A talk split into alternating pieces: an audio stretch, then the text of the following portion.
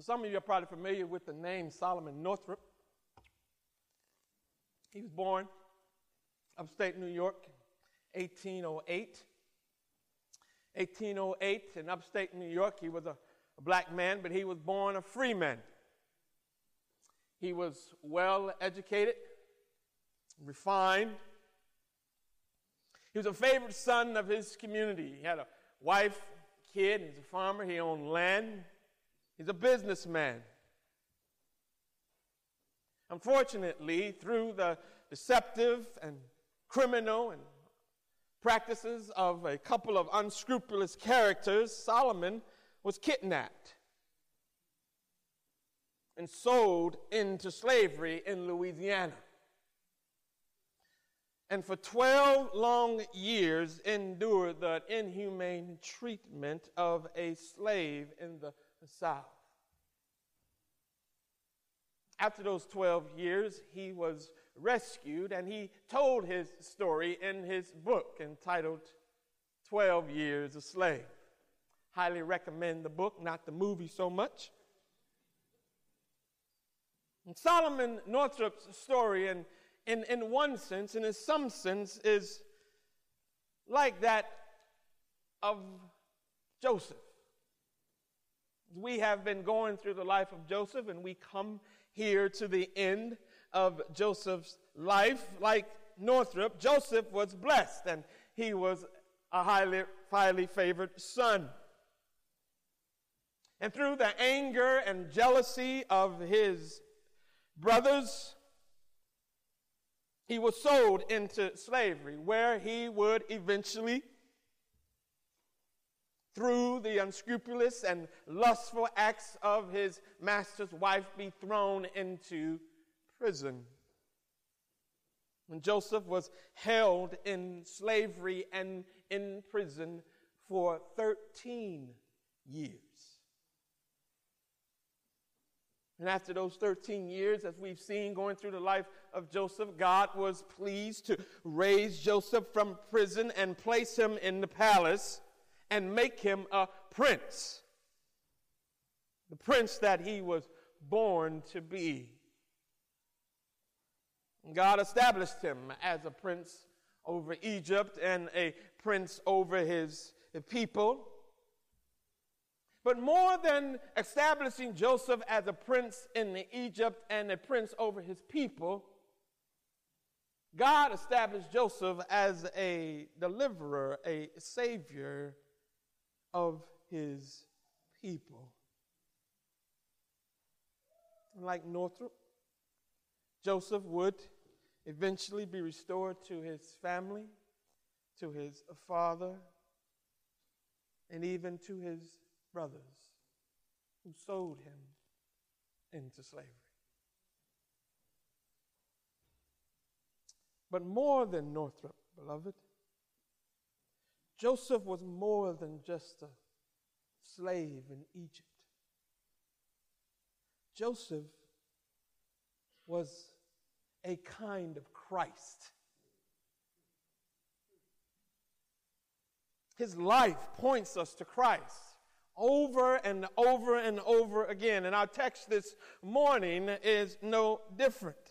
As Joseph is nearing the, nearing the end of his life, his, his father Jacob has just died, as we saw last week. And, and in the midst of his loss, Joseph shows himself once again to be what God had ultimately called him to be a type of Christ. Think about Joseph in relationship to Christ. Both took on the form of servants. Both were, both were forced to go down to Egypt. Both were falsely accused. And both trusted him who judges rightly.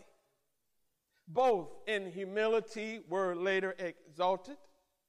Both through suffering inherited a kingdom both saved those who were unworthy of being saved and knew it not. Like Christ, the Bible tells us in 2 Corinthians chapter 8 and verse 9 He who knew no sin became sin. He who was rich became poor, so that others who were poor might become rich. Joseph was blessed and highly favored of God. And yet remember that he was ill treated because of it. But rather than grow angry and rather than grow bitter and rather than grow vindictive, like we would often do, Joseph reminds us of our calling to be like Jesus. And he reminds us of what Jesus did. It says in 1 Peter chapter 2 and verse 23, when he was reviled, he did not revile in return. When he suffered, he did not threaten, but he continually entrusted himself to him who judges rightly. That's Christ. But this morning, beloved, in Genesis 50, that's Joseph. Now, Joseph, in this sense, again, points us to Christ. These final words of Genesis, we see Christ in Joseph, the Savior. Joseph, the Savior. Joseph was, as we have seen already, a much beloved ruler in Egypt, highly favored. But that was not his mission. The mission of God was not just for Joseph to be a ruler in Egypt, to rise up to the ranks of Pharaoh's right hand man. But more importantly than that, beloved,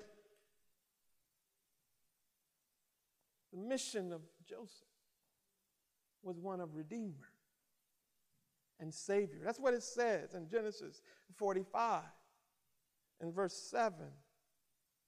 Remember what Joseph said? But God sent me ahead of you when he was speaking to his brothers at the revelation of that he, the revelation that he was Joseph. But God sent me ahead of you to preserve for you a remnant on earth and to save your lives by a great deliverance. Joseph understood that God had sent him to Egypt to save his family, to redeem them, to keep them from death. What Joseph reminds us this morning is that our great deliverance in Christ Jesus is a deliverance that starts with mercy, it's sealed in sovereignty, and it's sustained by grace. a wonderful picture of Christ this morning, beloved. The mercy and the sovereignty and the grace of God in the salvation and deliverance of his people. Starts with mercy. What is mercy? Well, as we've said over and over again, and we will continue to say if the Lord tarries, that mercy is essentially the goodness of God in the midst of misery. You can remember that. Mercy is goodness in misery goodness and misery. And Joseph's brothers, the Bible says, that they were mourning the death of their father, Jacob. And as they were mourning their father's death, and they finally laid their father to rest, the emotion of mourning gave way to regret. Well, they mourned their father. But they regretted the thought of being left alone with Joseph. Notice what it says in verse 15. When Joseph's brothers saw that their father was dead, they said, It may be that Joseph now will hate us and pay us back for all the evil that we did to him. These brothers were concerned. You can hear the, the worry in their voices. You can see the concern in their eyes as they're looking and talking to one another, wondering what they are going to do. There is fear and trepidation. And yet, their worry and concern, beloved, notice that their worry and concern is not rooted in Joseph's character, but in their own. Notice what they say all the evil we did to him. The reason why they're afraid, beloved, is because they looked in the mirror. They looked in the mirror. They weren't looking in the eyes of Joseph, they were looking into their own hearts. And they didn't like what they saw. Isn't that how we judge people? Beloved, isn't that what we do? We judge people not by what they do, but we judge them by what we would do if we were them. Amazing how many times I have conversations with people warning me about somebody else. And that person hasn't even done a thing. But they're going to tell me that they know they're going to do that. And at that moment, all they're doing is looking into their own heart. That's because you would do that. Or you have done that.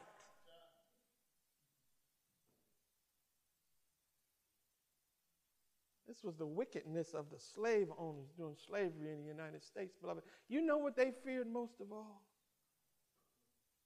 They feared most of all that the slaves would revolt and do to them what they had been doing to the slaves. It's the wickedness of the human heart.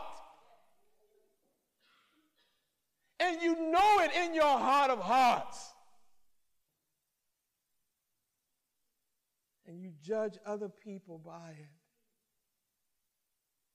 rather than judging them on their own character. Those slave owners feared the wrath of the slaves because they knew that the slaves had been the recipients of their wrath. So it was with the brothers of Joseph. And what do they do, beloved? They scheme. And they plot and they plan, because that's what they do and they put words. Jacob wasn't there to defend himself anymore. And so now they put words in the mouth of Jacob. They sent a message to Joseph saying, verse 16 and 17, Your father gave this command before he died. Now, if he had given this command before he died, they wouldn't have had to tell Joseph that he would have given it to Joseph. They said, Look, man, this is what daddy said. Please forgive the transgression of your brothers and their sin because they did evil to you. And then they said, Now, please forgive the transgressions of the servants of God and of your father. Amazingly, beloved, amazingly. Joseph, no doubt, knew they were lying. No doubt he knew that his father gave no such command. But when Joseph heard the words of his brothers, the Bible says he wept. Why? He was brokenhearted, beloved. He was brokenhearted because even after all this time, they thought that he was just like them.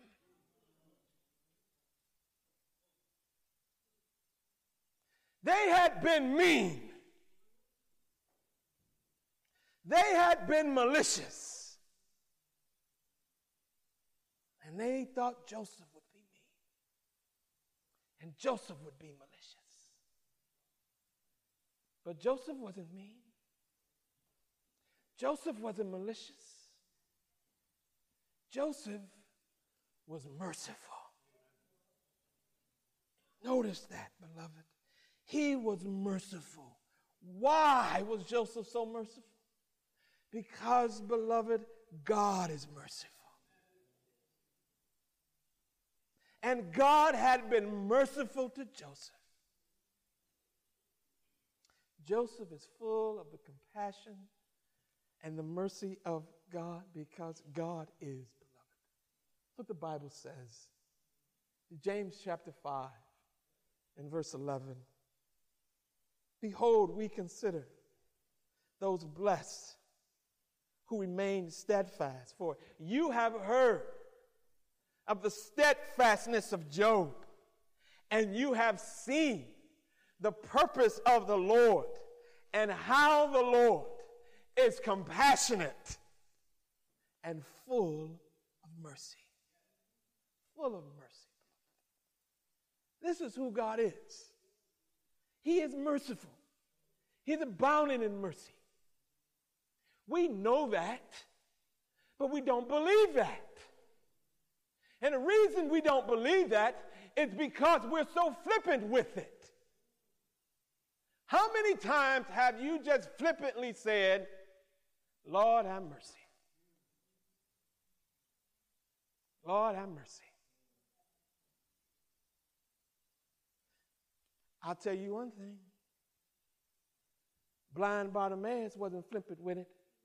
When he saw Jesus walking and he said, Son of David, have mercy on me. I guarantee you that the tax collector wasn't flippant with it when he prayed, Lord, have mercy upon me, a sinner. I guarantee you, Paul wasn't flippant with it when he said, In my former life, I was an insolent man, but I received the mercy of God. And every time Paul looked in the mirror, you could hear him say, Lord, have mercy. Have mercy. Beloved, you can, you can tell people who know the mercy of God because they are merciful people. You can tell the people who know the compassion of God because they are compassionate people. You can tell people who have experienced the kindness of God because they are kind people. You can tell people who have known and experienced the love of God because they are loving people.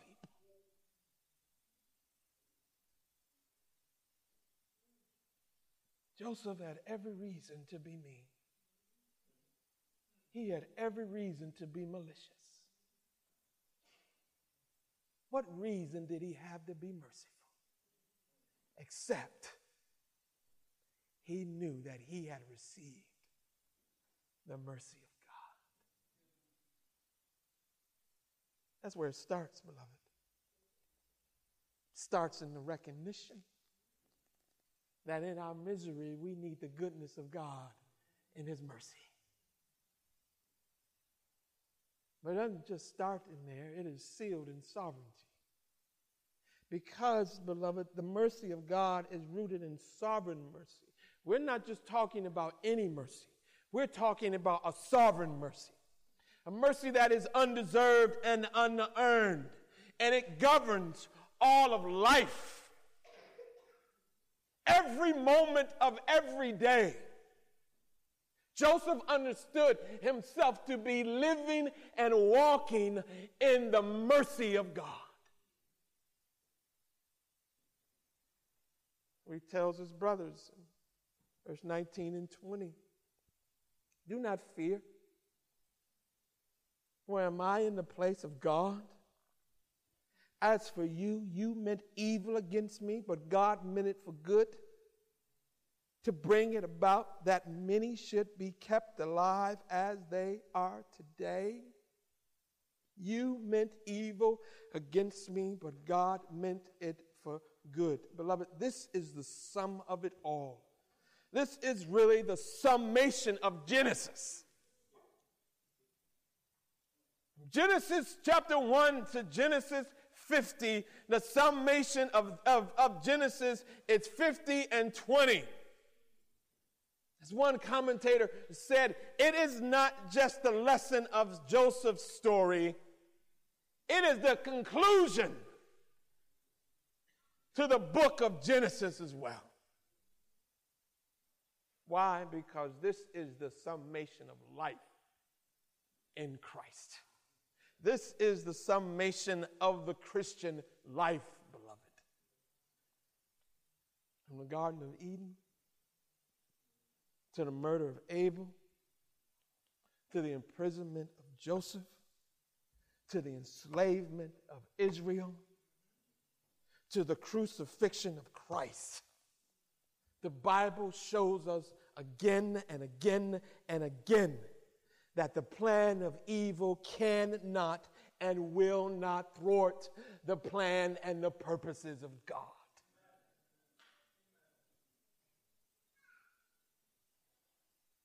Looking at the sovereign purposes of God, beloved, that's what gives perspective. Looking, seeking the grand plan and scheme taking your eyes off of the immediacy of your circumstances and looking to the grand scheme of God and seeking to behold as His providence unfolds, knowing that it is a good providence.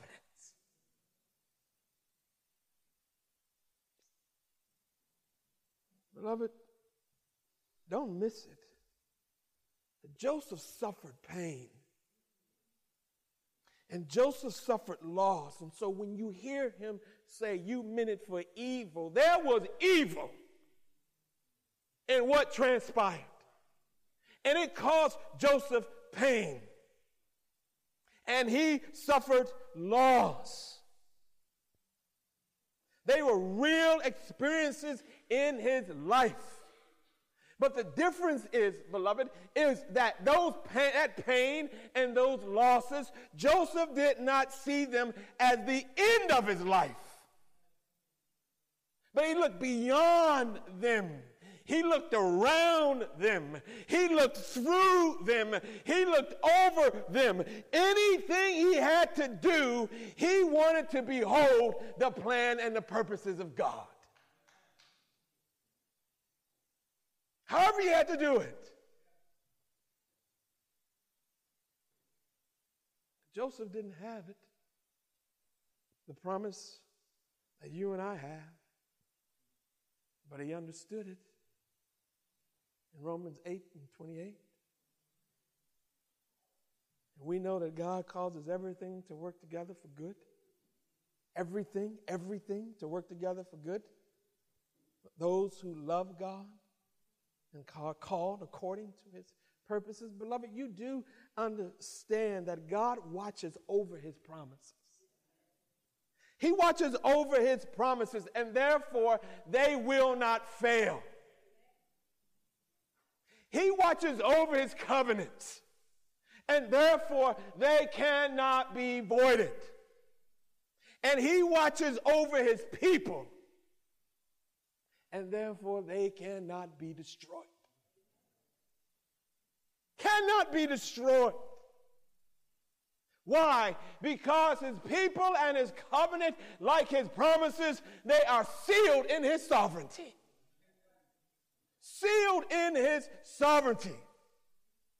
And the good news this morning, beloved, the good news this morning is that trouble may trouble you, but trouble can't take you.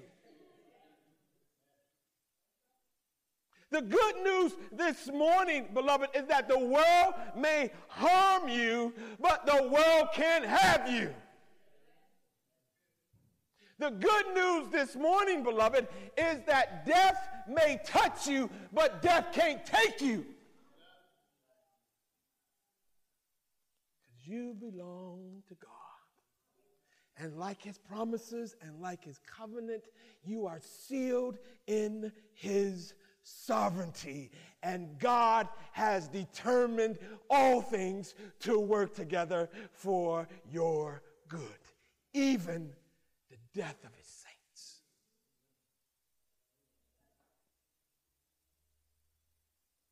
That's why we sing every Sunday. You do know that? That's why we sing every Sunday. That's why the Christian, no matter what happened during the week, the Christian comes and sings on Sunday.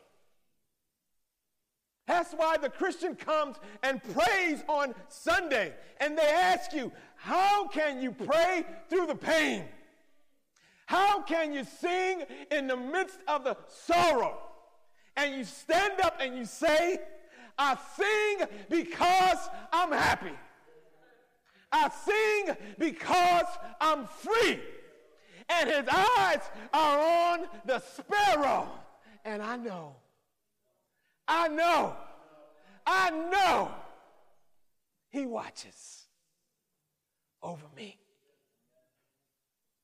And that's why I sing. And that's why Joseph could sing. Because that deliverance that they had, beloved, was a deliverance that started in mercy, but it was sealed in sovereignty. And it is sustained by grace. Every moment of every day, He is sustaining His promises of delivering His people. Mercy says, that you won't be punished for what you did. Grace says, Now I will supply all of your needs. Isn't that what Joseph said? Verse 21 So do not fear. Not only am I going, not only have I forgiven you, but he says, I will provide for you and your little ones. The Bible says, Thus he comforted them and spoke kindly to them. Beloved, that is amazing. He comforted them and spoke kindly to them. I don't know if you understand it or not, okay? But that is the message of the gospel. When the gospel comes, it is God speaking comfort. It is God speaking kindness. That's what he told the prophet Isaiah to say to his people in Isaiah chapter 40. Isaiah chapter 40. God tells the prophet Isaiah, Comfort, comfort my people, says God. Speak tenderly to Jerusalem. Tell them that their warfare is ended. That's what God says. Put down your weapons. Stop fighting against me.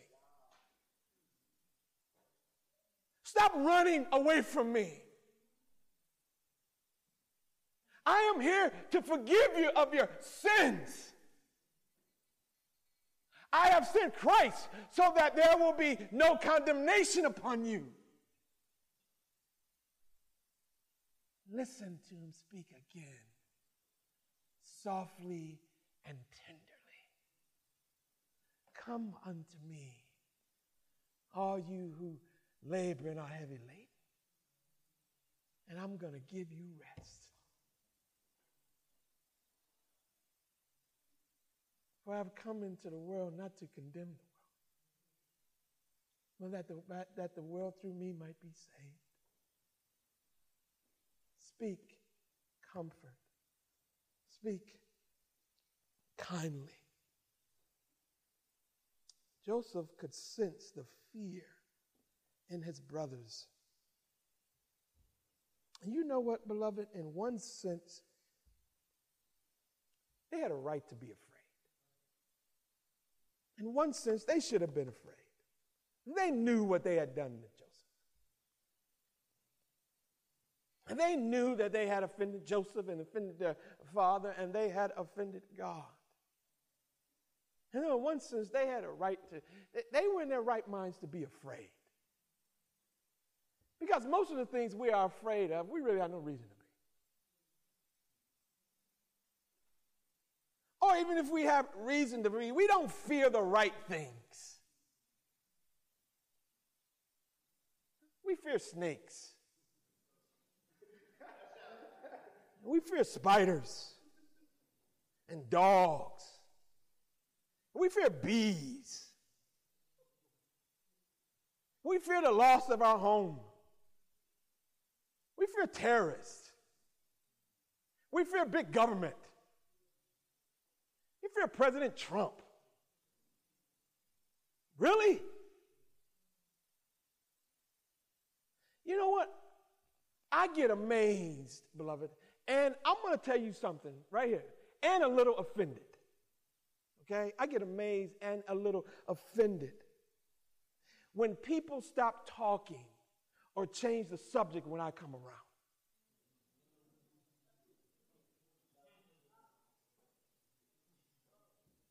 Oh, oh, Pastor, come.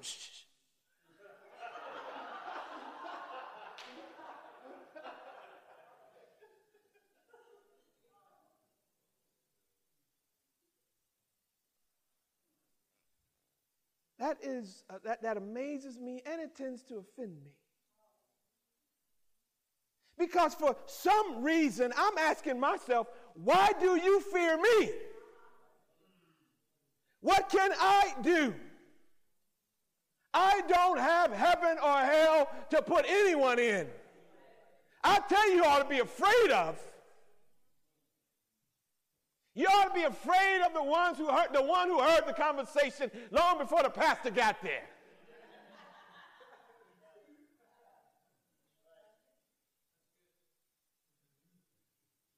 Jesus said, Matthew chapter 10, verse 28. Do not fear those who kill the body, cannot kill the soul. Rather, fear him who can destroy both body and soul in hell, beloved. You don't need to be afraid of me. You need to fear God. That's what Joseph said. Joseph said, well, y'all don't need to be afraid of me. Am I in the place of God? I'm not God here. If you want to be afraid, be afraid of God. Fear His holiness. Fear His omniscience. Fear his omnipresence. Fear his power. You want to fear something, fear God. And yet, here is the amazing thing. Once you get a right fear of God, you know what God says? Fear not.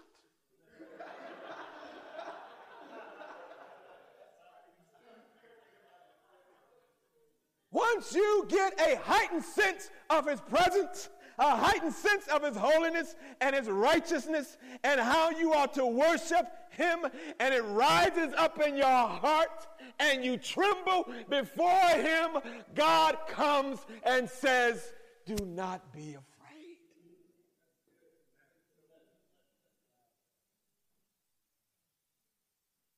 Do not fear. Fear not.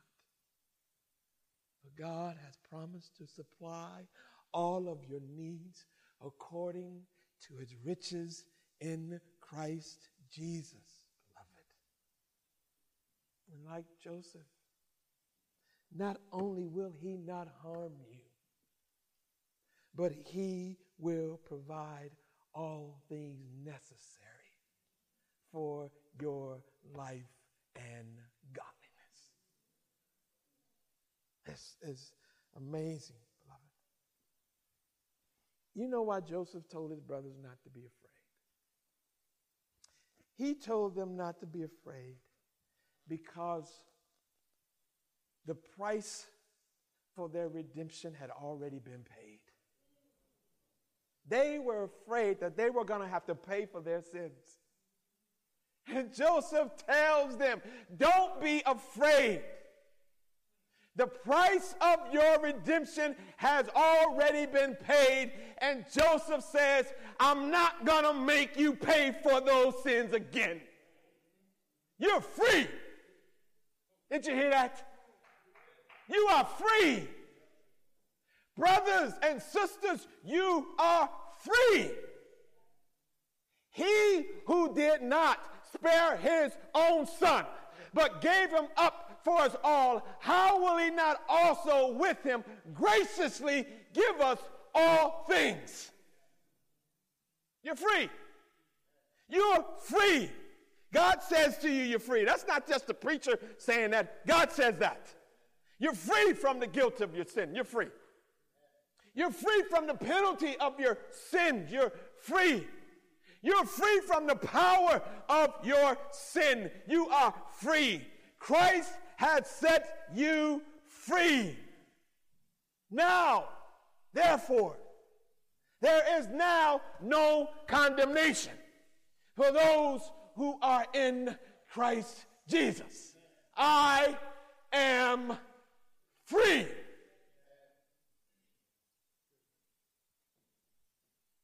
And from whence comes this fear and unbelief? It's not the Father put to grief his spotless Son for me? Will the righteous judge of men condemn me for the debt of sin that Lord was charged on thee? If thou hast my discharge procured, and freely in my room endured the whole of wrath divine, payment God cannot twice demand. First at my bleeding surety's hand, and then again at mine. I am free. That's what Joseph said to his brothers. That's what Christ says to his brothers and sisters this morning. You're free. You're